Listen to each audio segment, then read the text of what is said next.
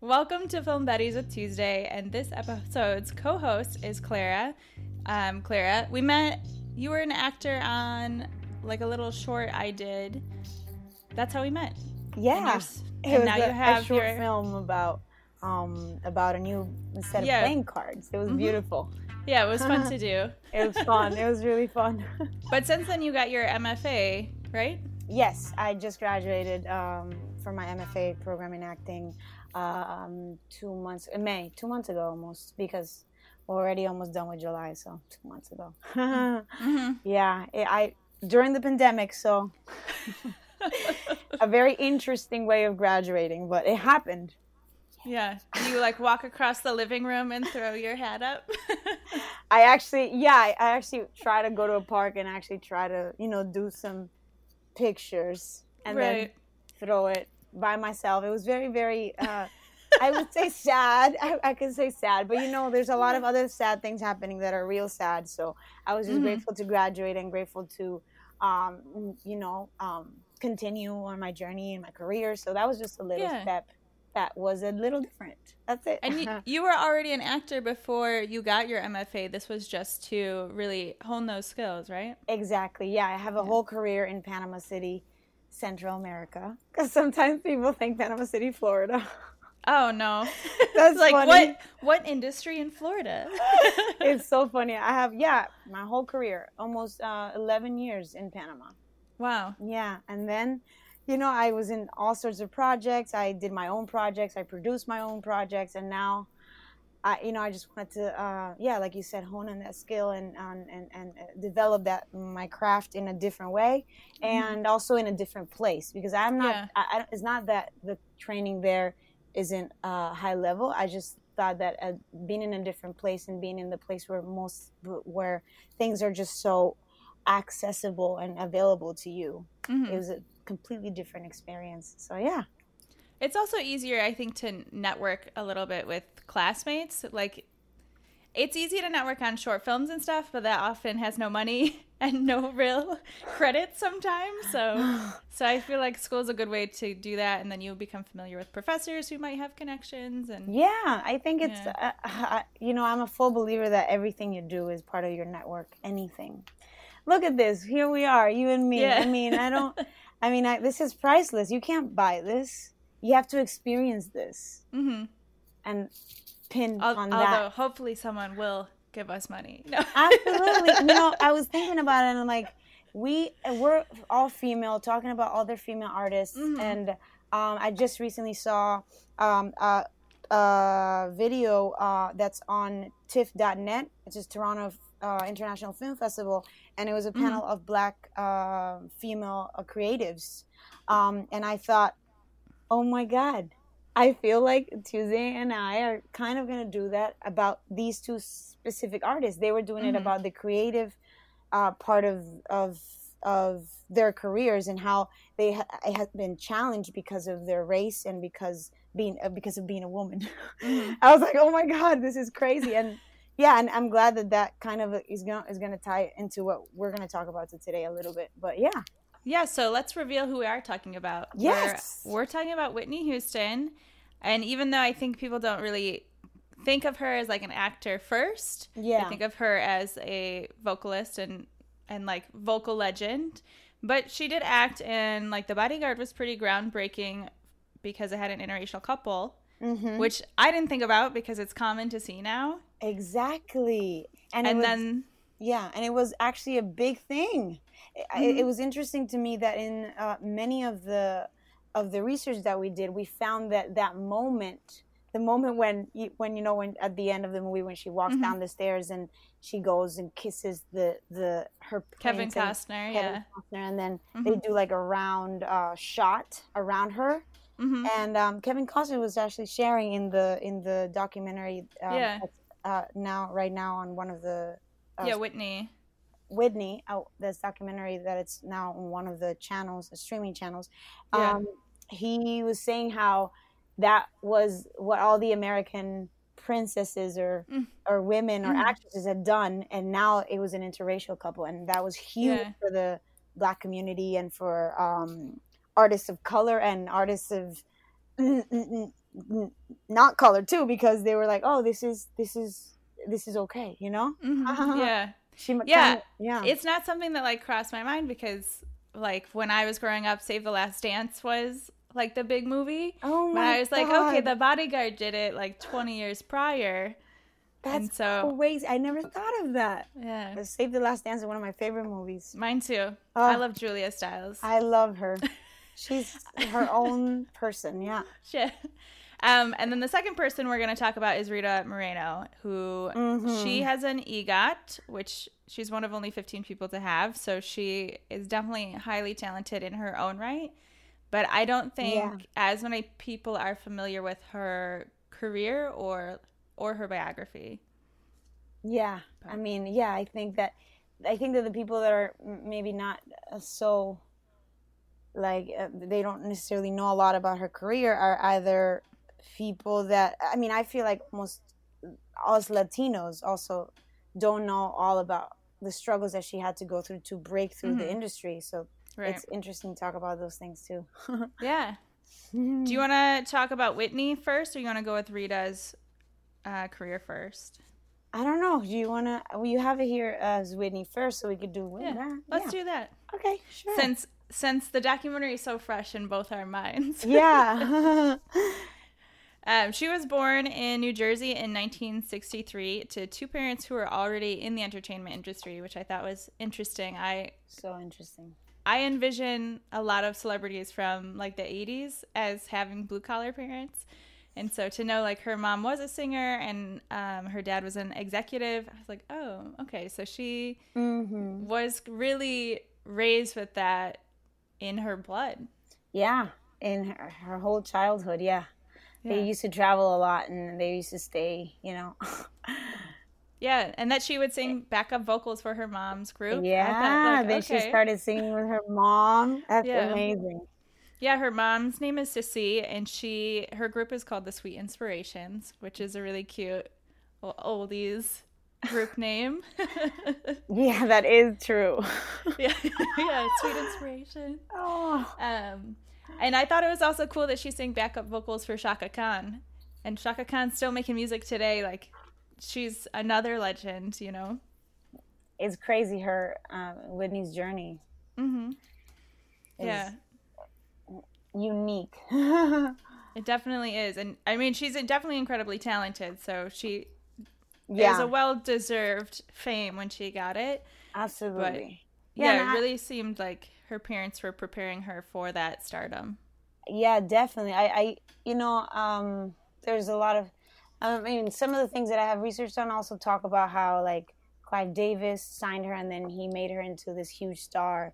But um but since cissy was the one that trained her and um the research that we've done uh, says that you know that cissy uh, trained her he was really hard on her she made her things do things over and over again train her voice uh, until she until it became that angelical voice that now we we had the opportunity to experience so Yeah. i think that yeah the, and the, there's another part of the documentary that talks about how they weren't training her to be just you know just a singer they were training Mhm. her to uh to create legacy music i was like Mhm. wow that's that's huge you know Yeah, it is huge. Yeah, it is and, huge mhm.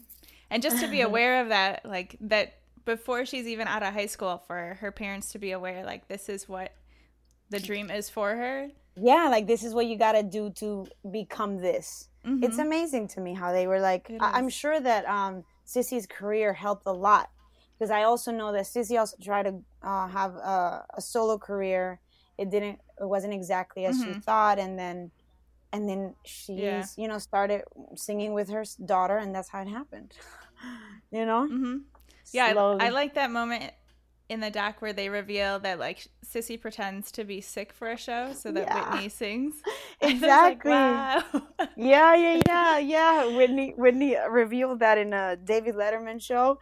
She was Mhm. like, "Oh yeah, I was gonna, you know, uh, do a, a R&B. I was sorry, she was gonna uh, sing at an R&B uh, uh, spot. Mhm. It was called the Mikell's, I think, the Mikell's. Yeah, and then."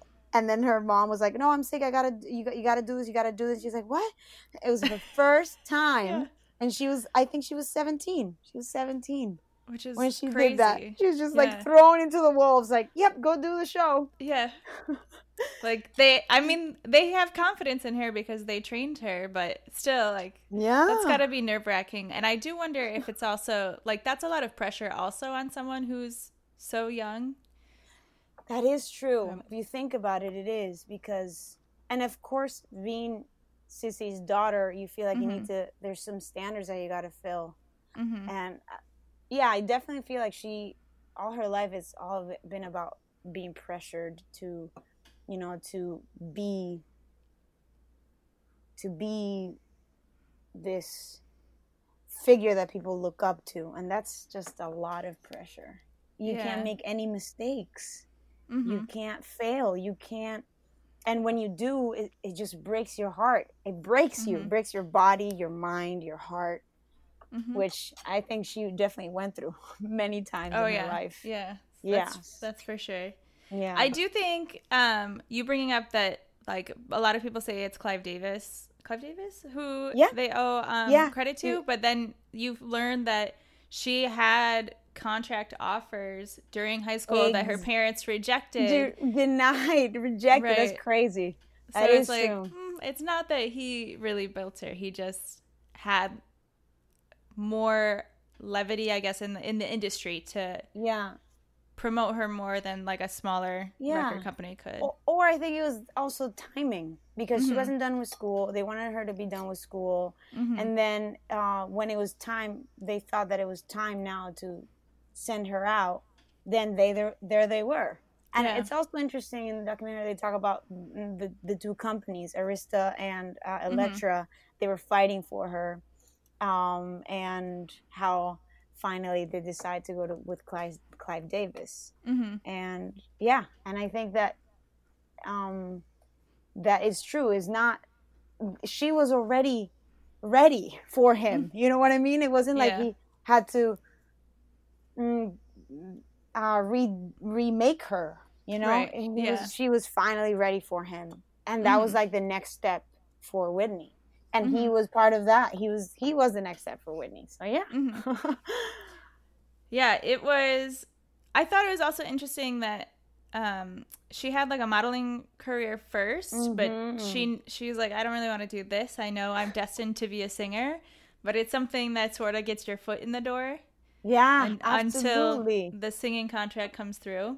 Yeah, I think she has so many things on her side, like her Mhm. looks, her Mhm. poise. Uh, Mhm. All of the interviews that I've watched talk about her poise, how she was a poised and and also an educated uh, female because uh, her parents made sure that that um, that she finished school, that she she also went to a private school, um, so she had all these opportunities to to educate herself and and and to to be able to walk around the world uh, with confidence you know what i mean Mhm.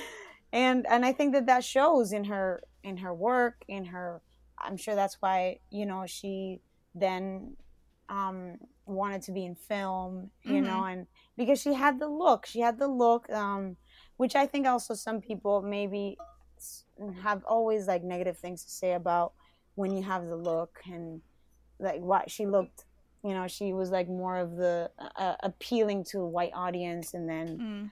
that's why maybe she got all these opportunities. But to be honest i also think it's about the magic energy that she had. Everyone talks about that magic that she had uh, her charisma you know? Mhm. it you also it, it's also about the way you handle yourself around people. And i think that that she was raised well in that way and also did her own work on educating herself to do that so i don't know Mhm. It is really cool to know that her debut album she won a Grammy for in 1985. it was crazy I mean, she had a lot of talent, so it makes sense. But but to get a Grammy on your first album just must feel so good. Absolutely. Oh my God. No, yeah. That again, that all of those things I'm sure build her confidence to become Mhm. easy, slowly but surely become who she needed to become. You know.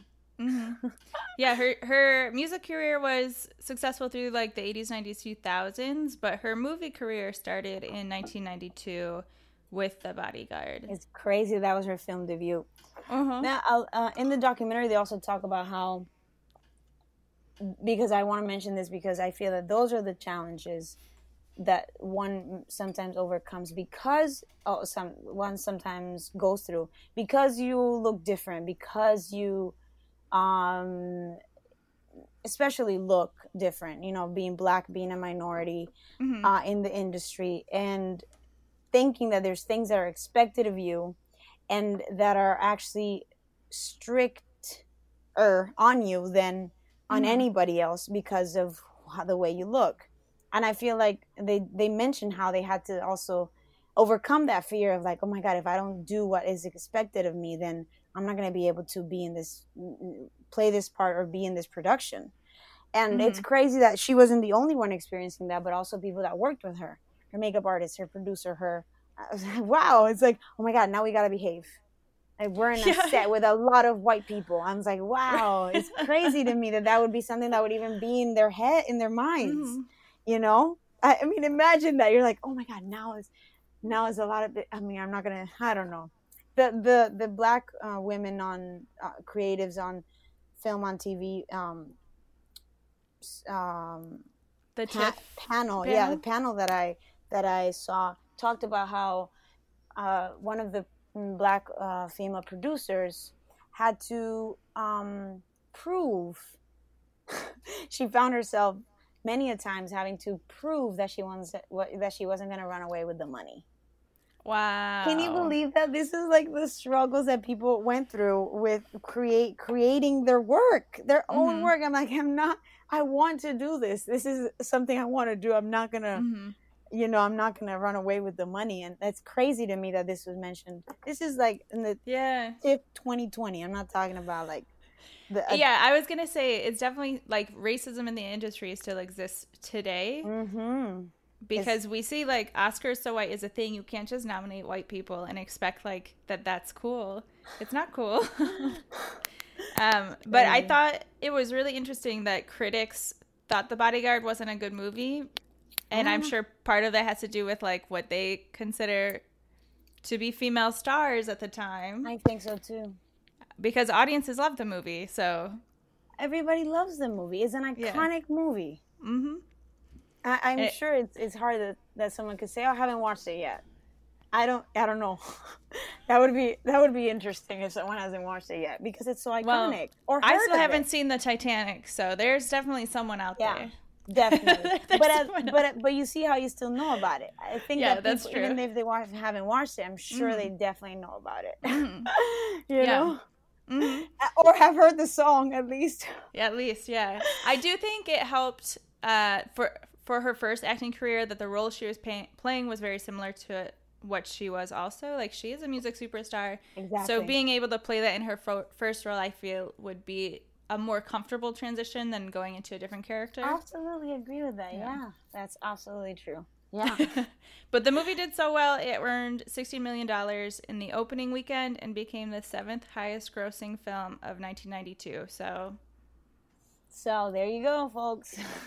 it's actually the second highest growing, grossing if you consider the worldwide market, but seventh for US Canada. So That's crazy. it was a big deal. The documentary mentions that it was uh, one of like the first American films to screen in South Africa.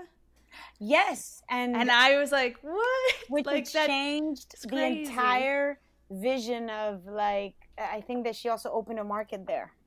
You see how I feel like she allowed some breakthroughs in the Mm-hmm. industry Yeah. just by not necessarily having an acting c- career only, but by Mhm. having her um, music career and her acting career. She's Yeah. lovely. Yeah. It's really impressive. She is also one of the executive producers on the soundtrack, and the soundtrack is the best selling soundtrack album of all time. So- yeah. She produced that with David Foster, which And yeah, which also talks about so highly of her. Like Mhm. like if he would have to like close his eyes and and and really take it in because she was giving so much when when even recording the song. and th- there was a little bit of a dispute between Clive Davis and, and, and David Foster because uh, David Foster kept saying that he didn't want uh, the the first um, part of the song to to be um, a cappella. Mm-hmm. David was like, "It needs to be a cappella. It needs to be a cappella," and that's the cut that made it into the movie. It's mm-hmm. so funny and that's I feel like that's it also is, the more popular cut that we hear. That is the more popular cut that we hear without the music in in, mm-hmm. in the beginning. Yeah, because you you need that slow build to get to the power. Yeah. yeah. and and that definitely is a build. That song yeah. definitely has a build.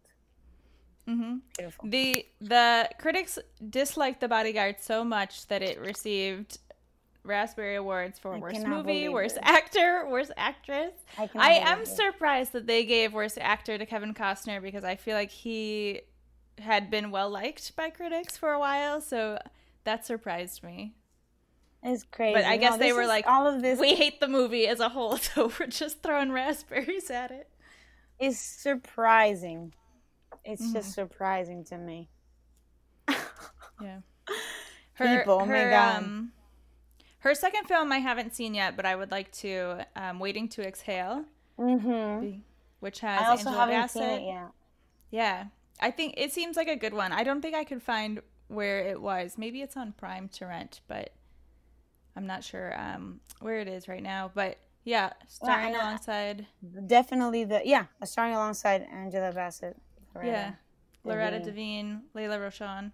And it's yeah. crazy that it's about four black women. Mm-hmm. Yeah, for and 1995.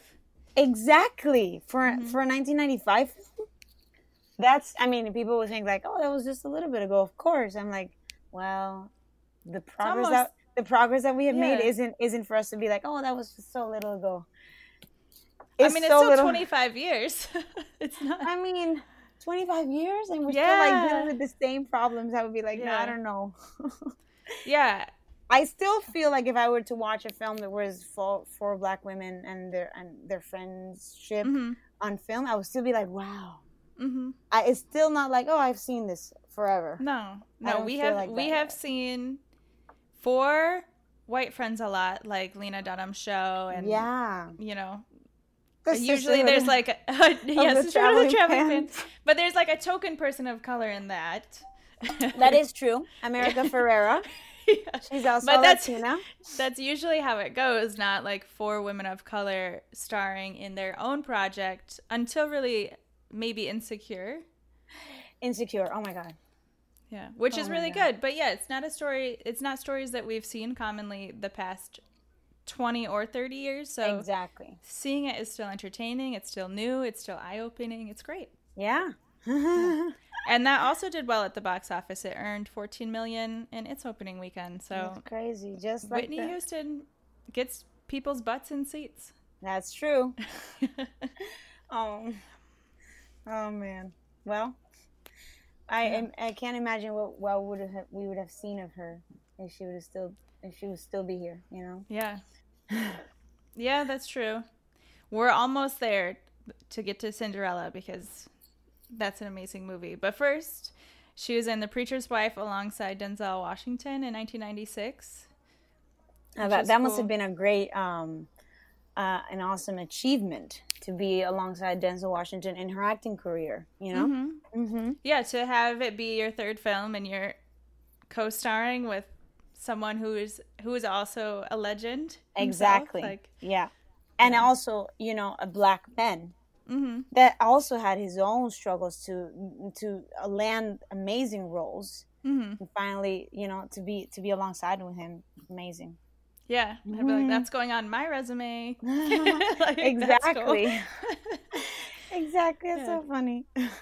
Um, this one was better received by critics, and I wonder if a part of it is that is because black women are more accepted in like re- black relationships. Oh, I'm where, curious. Yeah, and I because I feel like audiences, especially in the '90s, were like, eh, like yeah, there's some interracial relationships, but not many. So I wonder if that's part of it, where critics' unconscious bias is like taking a, a seat. Oh my goodness, but that that I, is such an interesting topic, and I feel like we can we can never have a straight answer. It would always mm-hmm. be something like that you feel Mhm. that is you just have a feeling that is this because this is more accepted Mhm. in in the in society or in the people that are actually that have the ability to pay for a movie ticket and go Because you know if, if you talk about us we can now that that they have you know allowed us to access films in a different way not just uh, buying a movie ticket you can Mhm. see the acceptance more you can see how people are engaged in certain with certain topics and certain ideas but i'm sure in, in those times 1996 Mhm. when still movie tickets were uh, or going to the movies was a luxury i think Mhm. Yeah Yeah. Yeah, I think that's a good point. yeah Going sh- going to the movies is expensive then It and is. now. it is and now even more you know Mm-hmm. i feel like now even more like you cannot go to the movies without spending f- f- 40 to 50 dollars because one yeah, ticket is 15 snacks. dollars if you Mhm. get snacks or something like you spend Mhm. 30 dollars in two movie tickets and then 20 dollars eating Right. yeah. Yeah. I I always devour my snacks in like the first 15 minutes. It's not worth the cost. it's not it's so not it's so not even even though you can get uh, movie passes and things but those still are $23 a month Mhm. per person you can't have like Yeah. a guest that's still a lot mm-hmm. Yeah. you know Um, the Preacher's Wife did also receive uh, some award nominations and won and wins from the NAACP. But even more, not even more than that, but like it did also get Oscar radar attention too, which I Mm. thought was interesting because, like, of these three films, I probably would have guessed that it's The Bodyguard because it's it was such a huge hit, exactly but it was crickets. yeah yeah i think that yeah it's interesting not because it's commercial means that it's oscar uh, is going to be on the oscar run or anything you know hmm yeah yeah i mean i think even the sa- the soundtrack could have definitely been nominated for an oscar. Like that's a mm-hmm. that's an amazing soundtrack.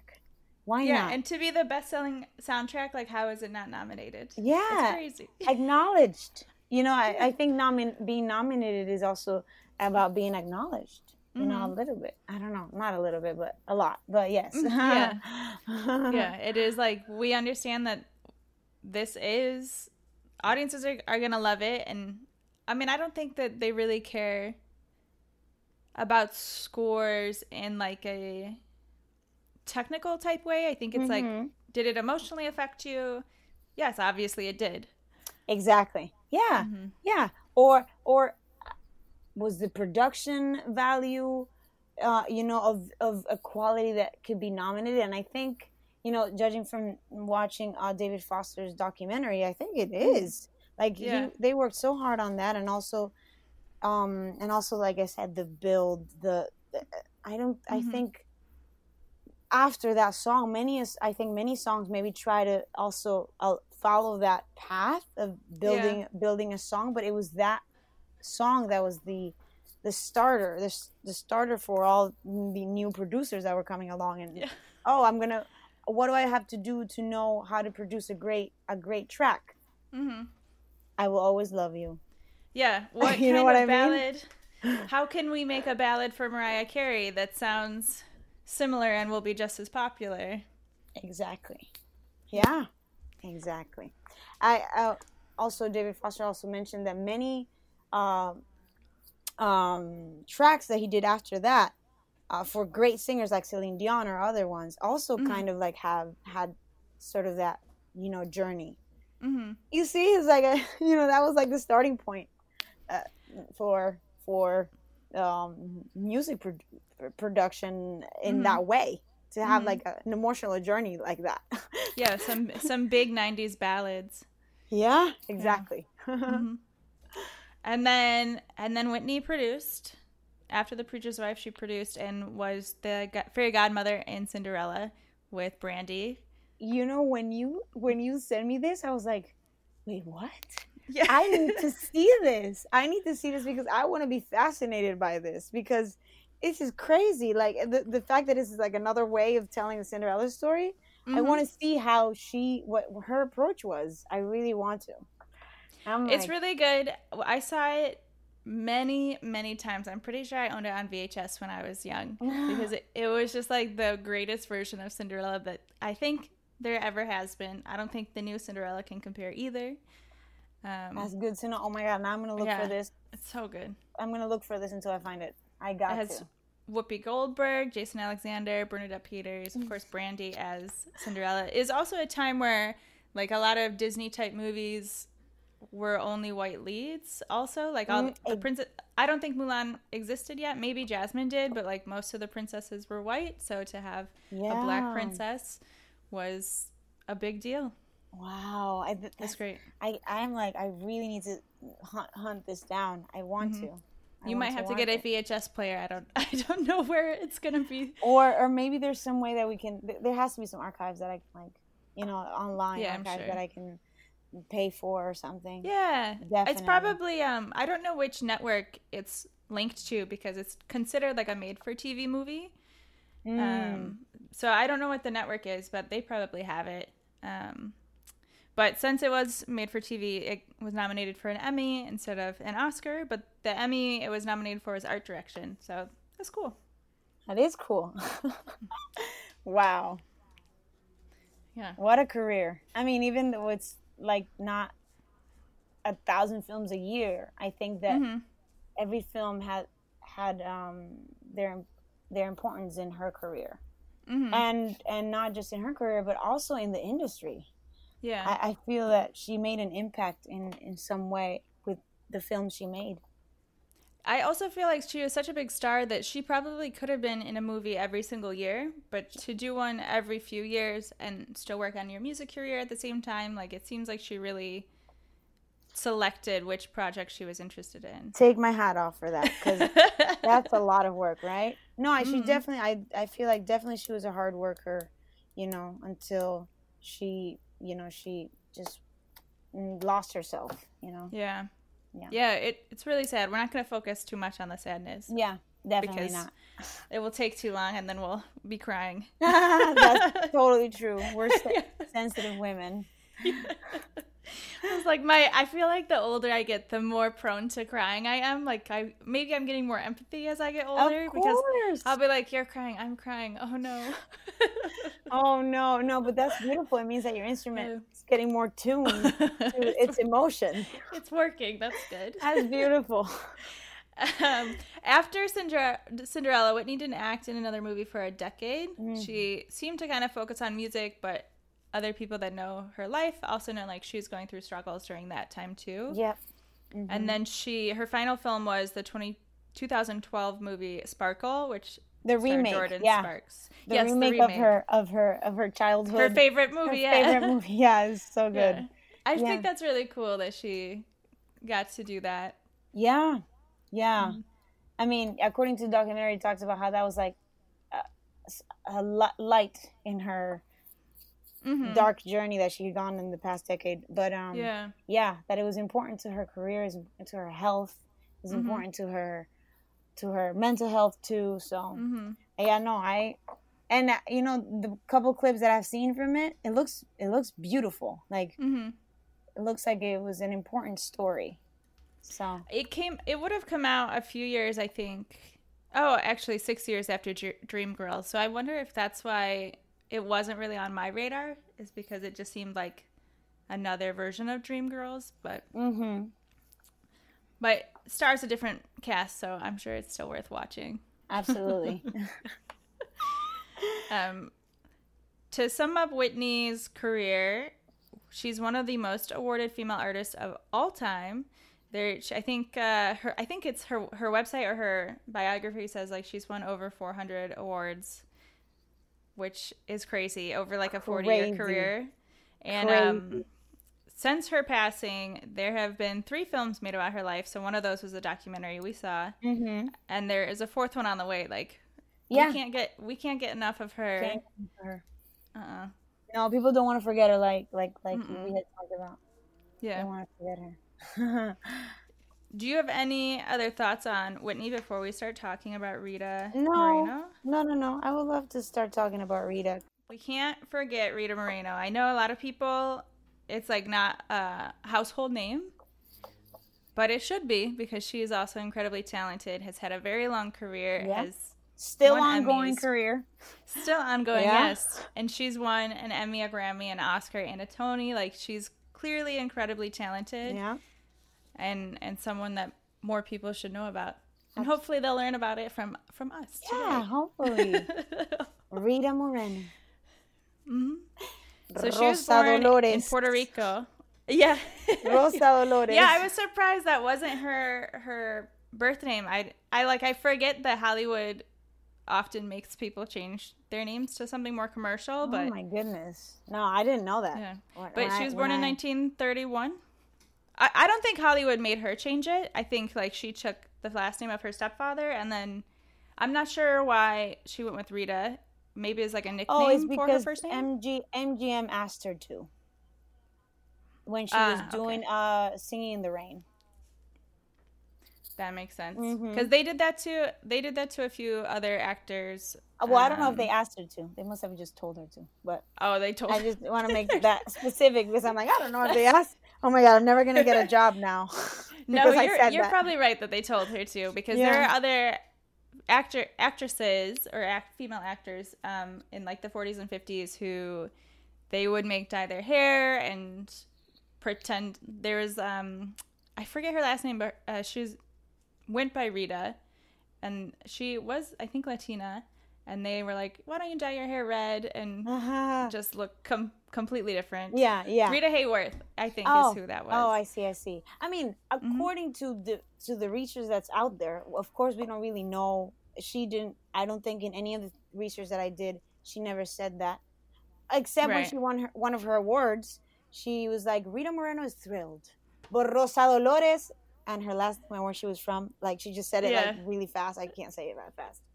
Um, Rosa Dolores is out of you know out of control. She's like, "I'm so happy," you know. that's cool i like that So so definitely, Like- you know, she acknowledged her real name, her roots yeah her roots. Yeah. Yeah.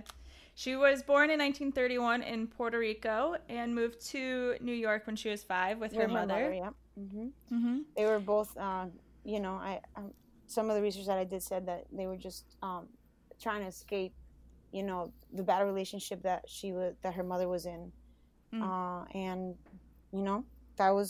Uh, I'm I'm sure, of course, also fo- following the American dream, and I'd be like, maybe I, I can have a better life with my daughter in Mhm. in the U.S. And why not New York? Yeah, New York's the. I mean, we live in New York. Like, yeah.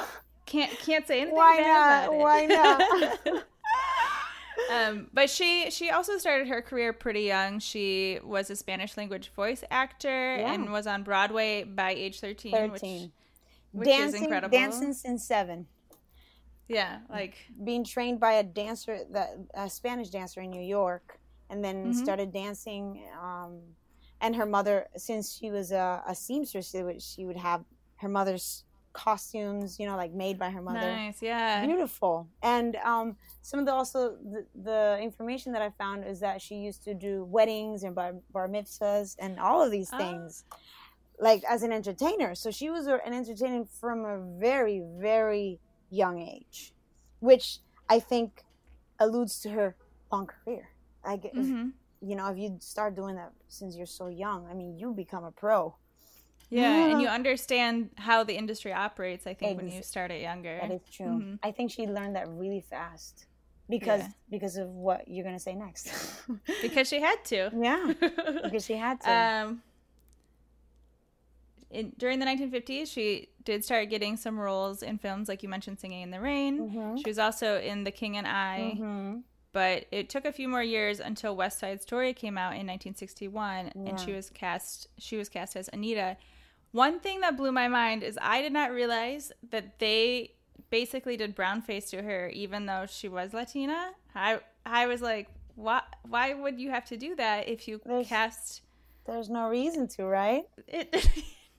Yeah, Except Hollywood yeah, stereotypes. yeah, exactly. And and it was it's also interesting that she talks about West Side Story as being the highlight of her career, and also uh, Anita. She talks about Anita, the character, as being her Mhm. role model, because she feels that before that she was so stereotyped and so put in a box that she played a lot of people that she didn't feel connected to because she always mm-hmm. had to play the girl with an accent, the mm-hmm. uneducated uh, girl that was in in in um in love with the with the lead you know like mm-hmm. that just found him as as her safety you know like when we right, lean yeah. on they lean on on men to save yeah. us you know mm-hmm. and um i think that she played a lot of that until she found power confidence and strength in anita that's mm-hmm. what she she some of the interviews that i saw she talks about anita being her role model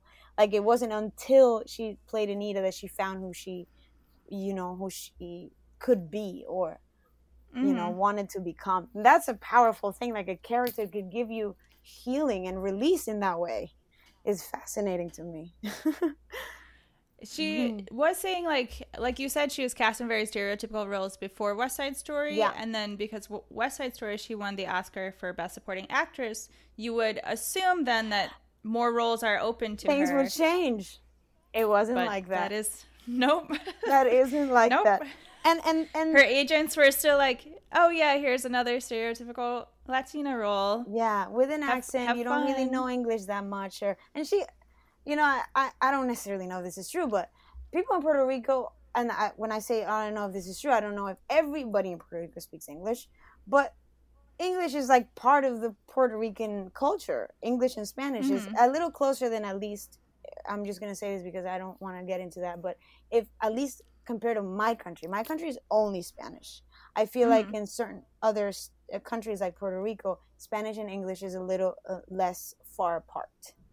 In my country, is dis- yeah. very distant. Like you have to like get out of your way to learn it. You know what I mean? Yeah. yeah. yeah, I mean, well, Puerto Rico is a colony still, I think. It's they should part of the US. Hopefully they'll be a state soon, but so I guess in that sense it would make sense that it's more intertwined. It's more intertwined, yeah. The language at least. The culture. Yes. Which is the language is part of the culture, so yeah. Right. Yeah. but yeah, I thought that was a surprise. Like that would be really frustrating to have that experience and like feel feel a lot of power in this character and then get the same kind of like measly offerings that you had before. Mm-hmm. That would that would really frustrate me. Yeah, me too. I she, mean, she right now is helpful to be diverse, but I I definitely wouldn't want to be like, no, do an accent, please. I'm like, what? That, I right. I use my own voice. Mm-hmm. like my voice is fine. You know, you can tell the story. It's not gonna. The story's not gonna change because because I do an accent, you know? Right. Yeah. Or not, you know? I don't know. Yeah. Yeah. Plus, we see movies where people are doing really bad accents. I don't know why we even ask for that anymore. Like, a lot of American actors doing really bad British or Scottish accents. Like, let's just not ask for that. Yeah. Or, or so.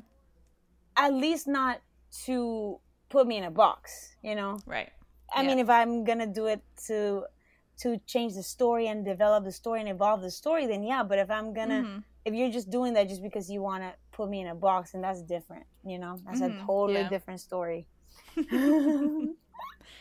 she she did act in a few more films before 1968, but it does seem to be that The Night of the Following Day with Marlon Brando helped kick off a few more movies for her. Yeah into the 70s. Yeah, I, I want to say before before we go into more of her yeah. films, right after West Side Story, when she thought that her career might change or might you know mm-hmm. like she have might might have more roles, she actually didn't. So then she went to another country.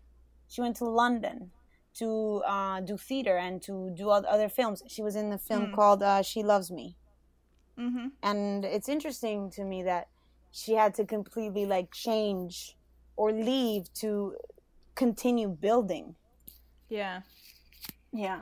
I mean, being America, America being the place where she can build anything, even where you can build anything, mm-hmm. she had to go to London to right. be able to yes. get the roles that we she... let we pretend we we pretend that the opportunities are endless here, but they're not. Yeah, everybody has to do their own their own fight, right? Everyone. Yeah. I think now it doesn't matter who you are; you got to fight anyways. Yeah, although I do think it is harder for people of color and women of color. Oh yeah. Now, and I can't imagine like in the '60s what what that was like. Oh my goodness! If if Yeah. right now in the TIFF uh, uh, panel panel that uh, Yeah. these women were talking about how um, diversity is being a woman. If that's Mm. what we're still talking about, then Mhm. absolutely in the '60s. I mean, we're in Yeah. 2020, and they still Yeah, when there's like, diversity. Being a woman is diverse. Is being diverse. mhm. I'm like, wait, what? Yeah, That is fifty not percent of the population is diversity. diversity. Oh my goodness. No, no, no, no, no, no, no. That that yeah. Yeah. When they said that, Yeah, I was shocked. So I could not believe that it was this was online on a film on a film Mhm. festival that was currently happening, and they were saying this. It's like too much. I was like, no. what world are we It living? is, but I feel like a lot of women in the industry will be like, "Yeah, it's weirdly true because you know Weirdly we're we're on true. set and it's still mostly men and like there's Yeah. nothing wrong with them per se, but when Yeah. a set is like 90% men, you know, it, the dynamic is different. That's true. Although I Mhm. do think that they should not say, "Oh, we have a diverse cast because we have women."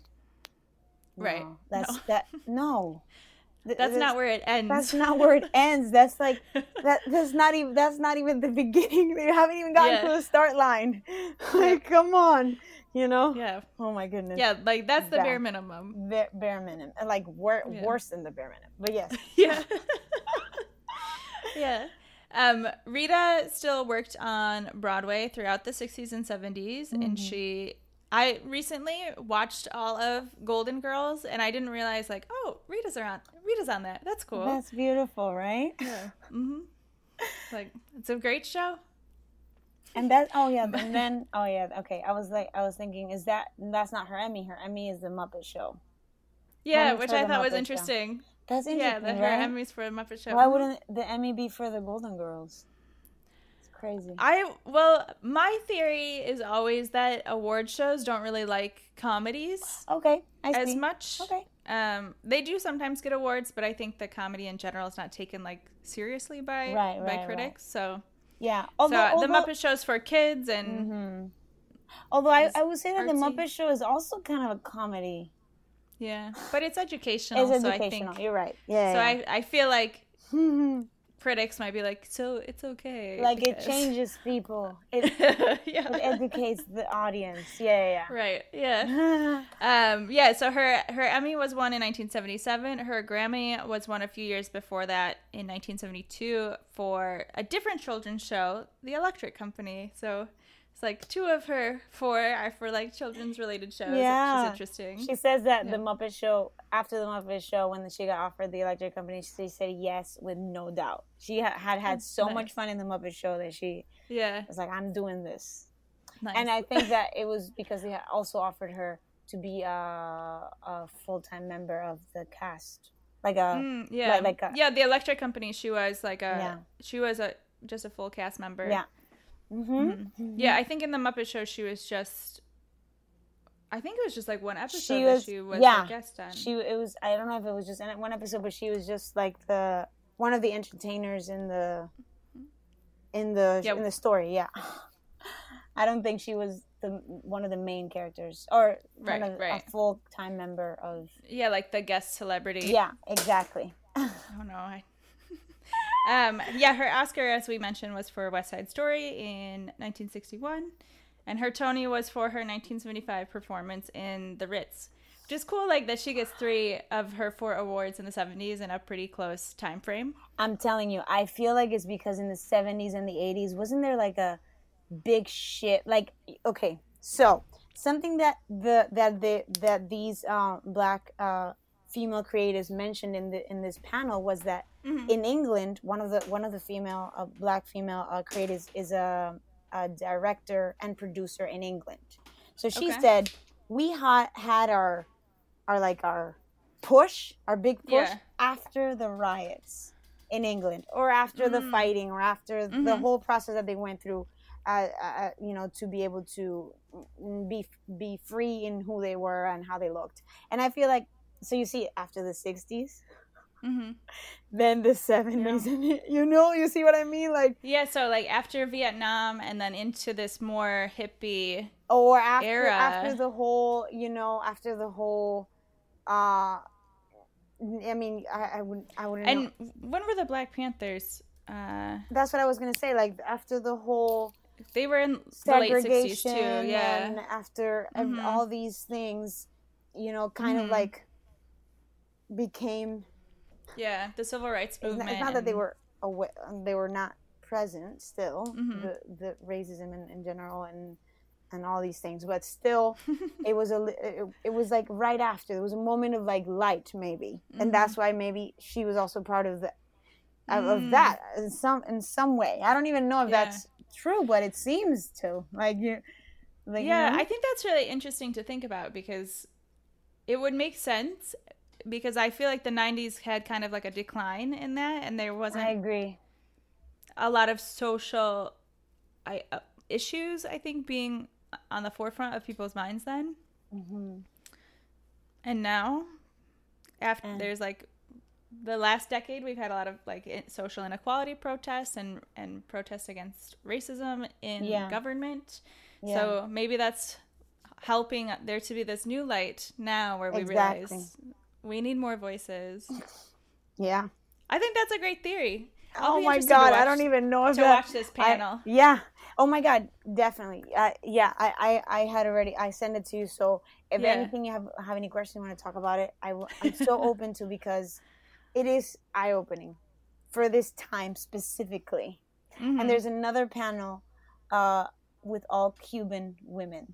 I'm like, oh, that's cool. so interesting. Mhm. and the challenges that they overcome with immig- that they uh, went through with immigration. Oh my goodness, it is like a world of social things that the industry is also like be, be, wanting to be part of the industry brings Mhm. those things as soon as you are someone else from Mhm. somewhere else that speaks another language. I was like, oh my god, film is supposed to, you know, it's supposed to be universal. We're Mhm. all supposed to be in there and see ourselves and change, you know, through Mhm. storytelling. It's Yeah. crazy. Yeah, I think it is interesting because I feel like we still hear stories now where people who are like our age Yeah. have very limited had had very limited um, role models growing up on TV because it's it was mostly white people and white families and so Yeah. like, that's I mean that for me that's what I grew up seeing so it was like oh well they look like me I'm I don't see anything else about that but now as an adult I'm like oh wow like that would have been a very different perspective had I not had that as a kid Wow. and what I view as like accepted as normal you know Mm-hmm.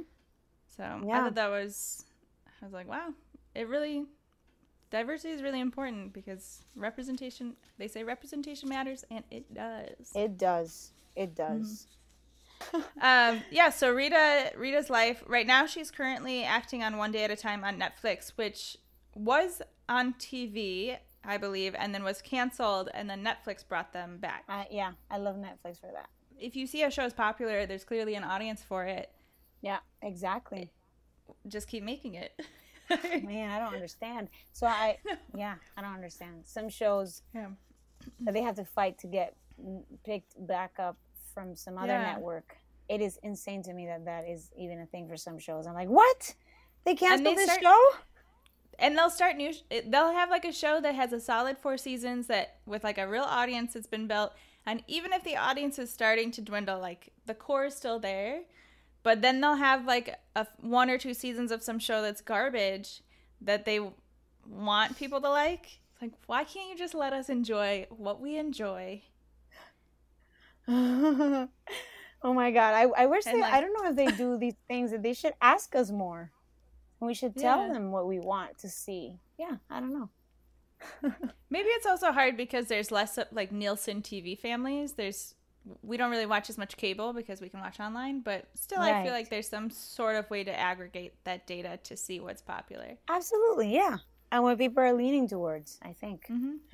yeah so one so one day at a time is one of those shows and yeah now on netflix rita's also credited as an executive producer on the west side story remake that who knows when it will come now that there's a Yeah. pandemic, but but Yeah. it's in the works.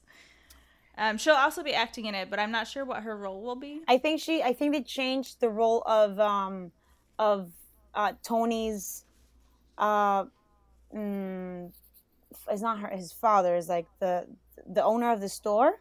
I think Mm. they changed it to female and made her the owner of the store. I think okay, I'm so pretty she- sure because well I don't know I have a couple of friends that were in it and Mm-hmm. um it's not that we have talked about it but um I I think that through them I saw some pictures and she was there like in the store. Oh, cool. I think through them. I'm not Yeah. really, really sure right now, but I think that's it. Yeah. that'd be cool. That'd be a nice. Yeah, because they Role changed so it that to a she can- female role, and then it was Mhm. her. It's amazing. I Mhm. love that. Yeah, I like it too. Um, another thing I thought was interesting was how Rita and Whitney's like private lives were pretty tumultuous. yeah, that's true. Both of them. Yeah. Um, I think that's- hard marriages or Part, relationships. yeah, yeah, Yeah. relationships for sure. And I think that's part of just like how Hollywood people in Hollywood have relationships. Like they seem very toxic. Yeah, I mean a lot of pressure. I think. I, I, I Yeah. again, I, I, if we, we actually can go back to the first thing we said in the in this whole podcast, which was the Mhm. pressure that the Yeah. industry, uh, um, puts on, or you know, on artists on Mhm. being this way or this other way, and then not allowing them to be their true selves until they Mhm. break through that, and then they're like producing their own things and have to Mhm. ask no one Right. but that takes a while so a long time, yeah. through all of that you have to struggle and, and do things that you don't want to do and say things that you don't want to say and look the way you don't want to look and hmm and speak a way you don't want to speak you know Yeah. Uh, and it's, in- be who it's be with who you don't want to be Yeah. because i think that that's also part of what is considered the appropriate couple for a female artist and Mhm. i think both of them went through that hmm I think more especially Whitney because of her, you know, there there's some suggestions that she wasn't really um that she that she had had a relationship with a woman and then hmm how that was also messing up her career and she needed to be this and you know hmm be with the straightest men possible and that was Bobby Brown like come on Yeah. yeah so Yeah, uh, but they both definitely. I, I think it's also possibly like career competition because when you're in the entertainment industry and so is your partner, mm-hmm. it's hard not to feel jealous when they get opportunities that you don't. exactly Even though like you are on two different paths, it's still just like because the industry is so competitive. mm-hmm. I think I think it's hard not to feel like, ah, why'd you get that opportunity and I haven't gotten an opportunity as good or whatever the case may be. Yeah, I'm a competitive person. I can't date anyone in the industry. I know that. Oh wow, yeah, no, I, I don't know how I feel about that. I mean, I don't know. Yeah. I, I still feel like I, I'm more like of a collaborative person, but uh, Mhm. and that doesn't really matter. But I but I definitely am also an advocate for having my own experiences, hmm my own Yeah. building my own experiences, not being like, oh, this is the, you know, the person of this other person. I'm like, what? Yeah. Why can't I be my own person? hmm Which I think Yeah, that yeah. that is a huge thing. it is huge. We see it in tabloids all the time that it's I mean, I'm sure then it was even more prevalent, but even today it's always like who is this person married to? yeah. Um as if that's defining their life and career instead of like they were in West Side Story or Oh know. my goodness. Yeah, absolutely. I agree.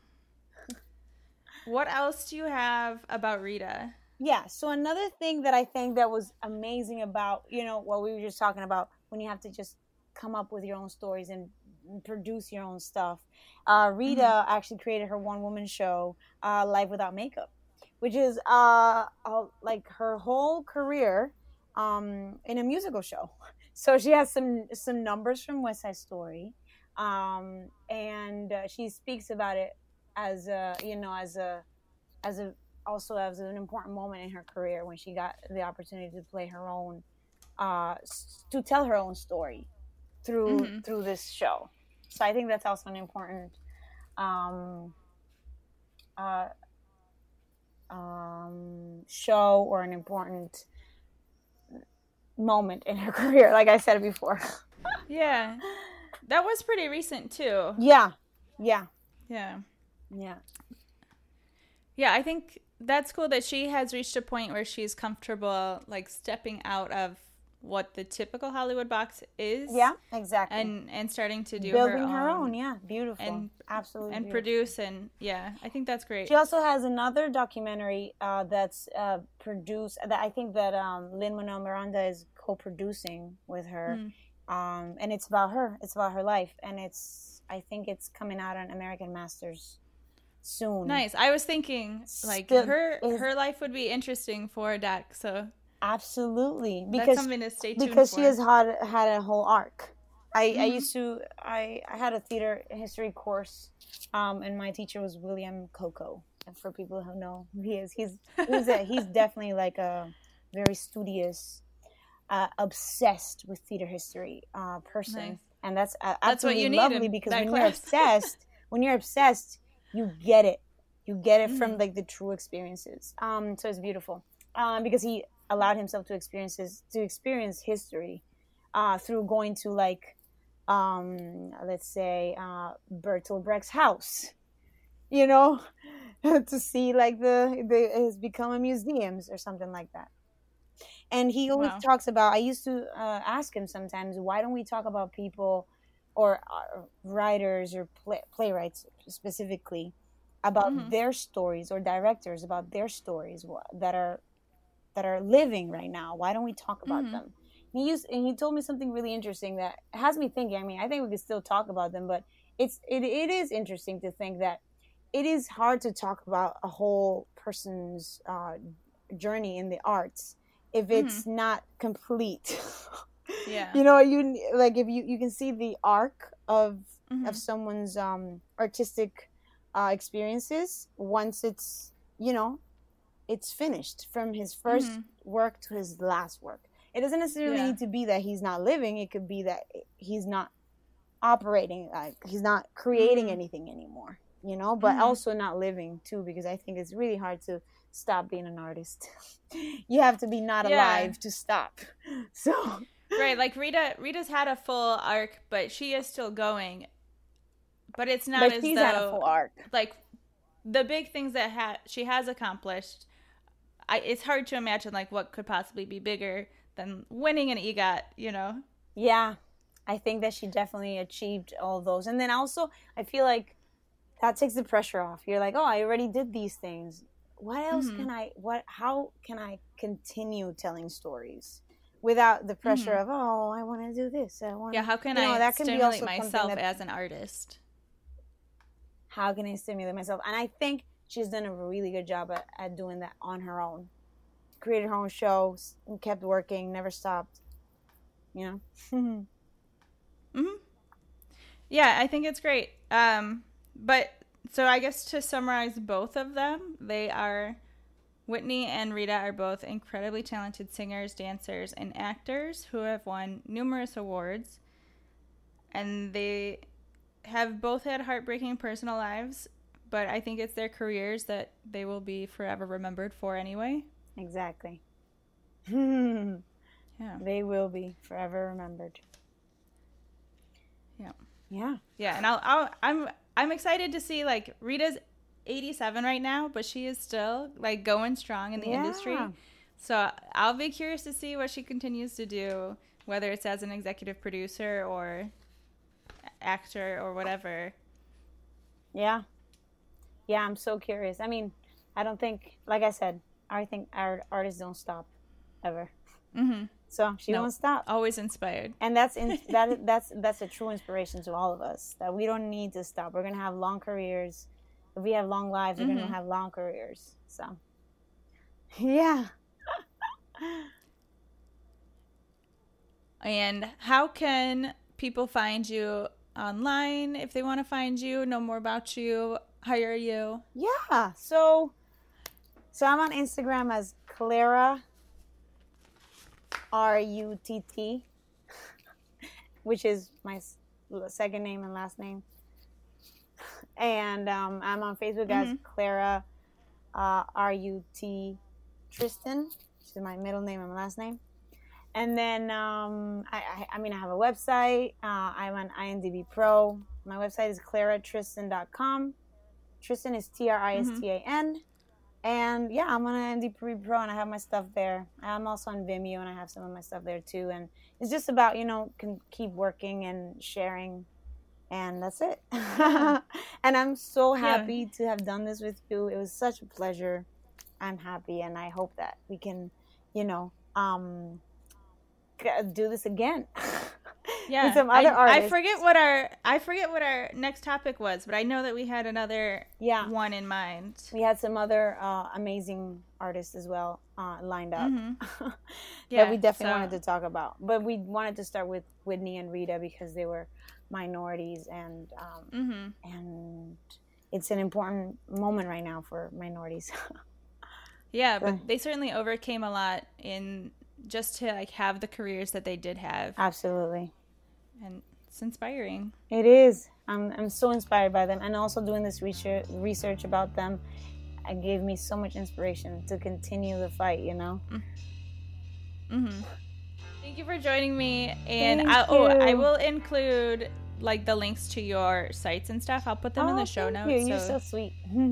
so that people can click a link if they're interested too.